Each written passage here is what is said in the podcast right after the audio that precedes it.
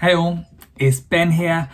Hope you're doing well. Um, it's the long awaited return to the high street this week, the return to the gym for many, the return to getting your car washed. It's, it's the return to, to much of what we might consider normal life. And it's been, been making me think about the things that we do, the activities that we have. Make, make me think about like our, our town centres and the high streets. Recently, I've been reading through um, the book of Mark verse by verse and Last night I read Mark 12, verse 41 to 42, and it says, Jesus sat down opposite the place where the offerings were put and watched the crowd putting their money into the temple treasury.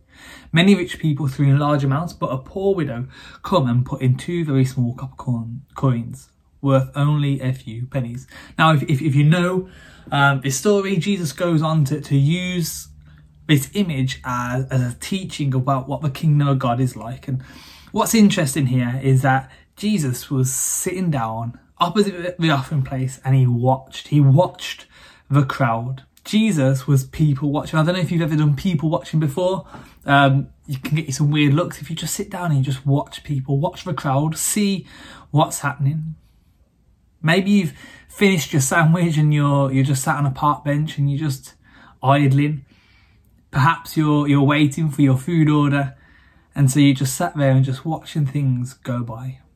Jesus watched things go by and he saw the hubbub of temple life from a place of watching. And in this, the Father spoke to him. He, he received something of who the Lord is, a vision of what his kingdom was like in, in that moment. And the word for watch in the Greek is the same word where we get our, our English word theatre from. It's a it's a place of concentrated looking, a place of inquisitive seeing. And my encouragement to you this week is let's follow Jesus in sitting and watching. It's pretty simple. But as the high street floods again with people, take a second out of the activity to sit and watch and ask the Lord, what is it that you're saying?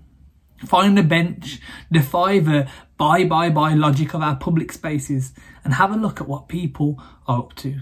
Open your heart, open your mind, and let's hear from the Lord as He loves to show the majesty of His kingdom through the humble theatre of everyday life.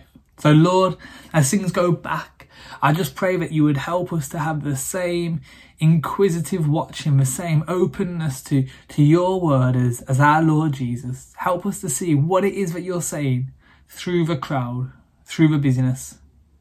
Amen.